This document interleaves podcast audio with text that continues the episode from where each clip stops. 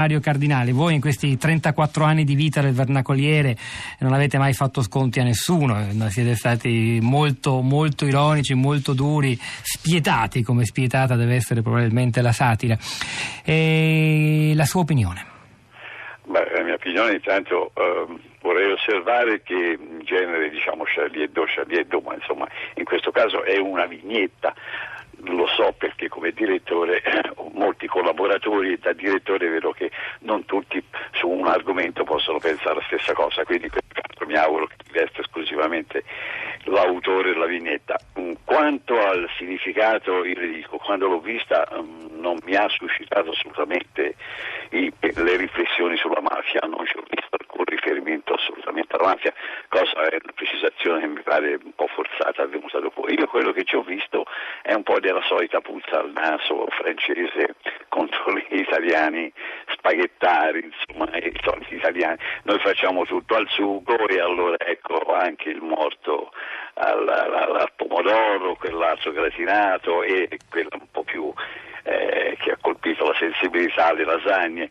Francamente io non ci ho visto assolutamente la, la, né l'intenzione di vilipendiare morti, ho, ho, ci ho sentito molto puzza al naso del, una vaga, una vaga sensazione di razzismo francese, questo lo dico francamente, una vignetta che dico, dico, altrettanto francamente che non avrei pubblicato perché anche per esperienze precedenti insomma, so che la pietas verso i morti va tenuta presente. Al di là di questo non sono d'accordo con la querela perché le vie giudiziarie insomma, eh, troverei molto più adatta, ma non lo posso certo pretendere dai parenti delle vittime, la cui sdegno è comprensibilissimo.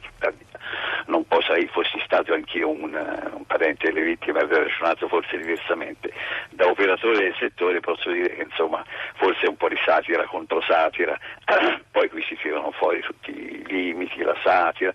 Il primo limite è il, il codice, eh, ciascuno vive in una società, in una realtà eh, quello che tengo sempre presente io come direttore è appunto il codice penale. In questo caso c'è una diffamazione aggravata che mi sembra un po' una strano, io potrei capire che insomma il vilipendio dei morti, dei defunti, eh, ma la, la, la, diffamazione aggravata forse perché si è diffamato eh, l'onore dei, dei, dei, dei, morti in quanto persona, aggravata ovviamente perché è a mezzo stampa, non lo so, sarà interessante seguire la vicenda perché ogni volta che si fa uh, aprire un giudizio sulla satira se ne sentono tutti i colori.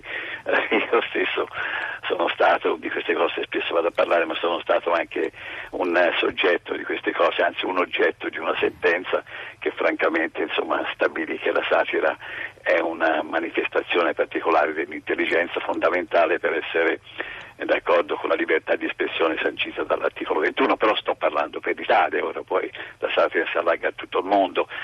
Allo stesso tempo, precedentemente alla satira, c'era una sentenza precedente di un anno che aveva detto che la satira per essere in accordo con la libertà di espressione dell'articolo 21 della Costituzione deve essere giocosa, allegra, insomma un po' le barzellette della settimana enigmistica.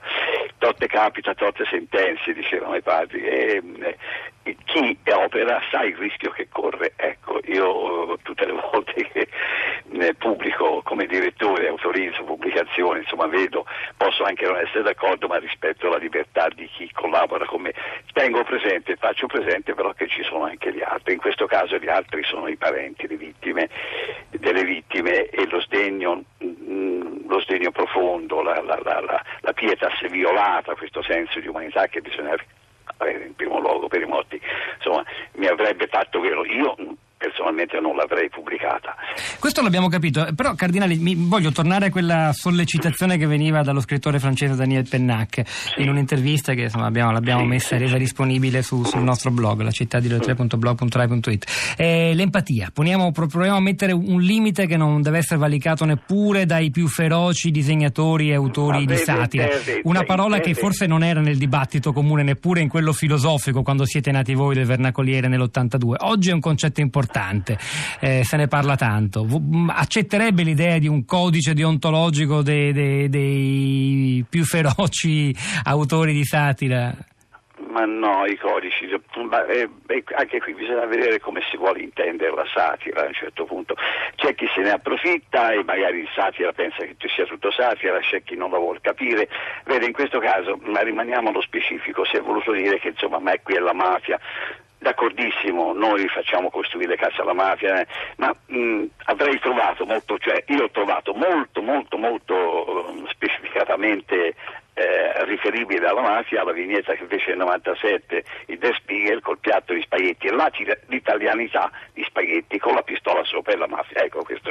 Nel caso invece... Che suscitò uno scandalo e una reazione Ma, ma era, ma era satira era verissima, anch'io insomma come, come, italiano mi posso sdemmiare, ma era verissima, l'italianità rappresenta chi pensa, spaghetti la pasta e la pistola sopra. Questo mi fa capire, questo parla della mafia. Nella vignetta di Felix, lì, quella di in oggetto, non, non ci ho visto assolutamente questo, ci ho visto, lo dico, mi ha dato una sensazione di inutilità, lo dico veramente, inutilità. Mi sono chiesto ma quale scopo può avere una vignetta del genere?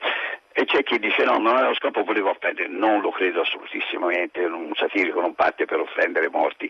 Poi la satira sui morti si può fare se non sono i morti l'oggetto, ma se è il contesto in cui si svolge questo. Qui il contesto c'è stato un terremoto, si dice le case sono crollate per molto, molto, per colpa dei costruttori che lucrano su, sulle costruzioni, eccetera, si parla di mafiosità in generale, però lì non ce l'ho vista perché il, il, il, il raffigurare questi morti come eh, tipi di pasta, insomma al suo, i soliti italiani che mangiano tutto al suo, anche morti sono al suo. Ecco, ci ho visto immediatamente questa reazione come operatore del settore e come cittadino qualunque. È stato chiarissimo Mario Cardinale, direttore e oltre che fondatore del, del Vernacoliere.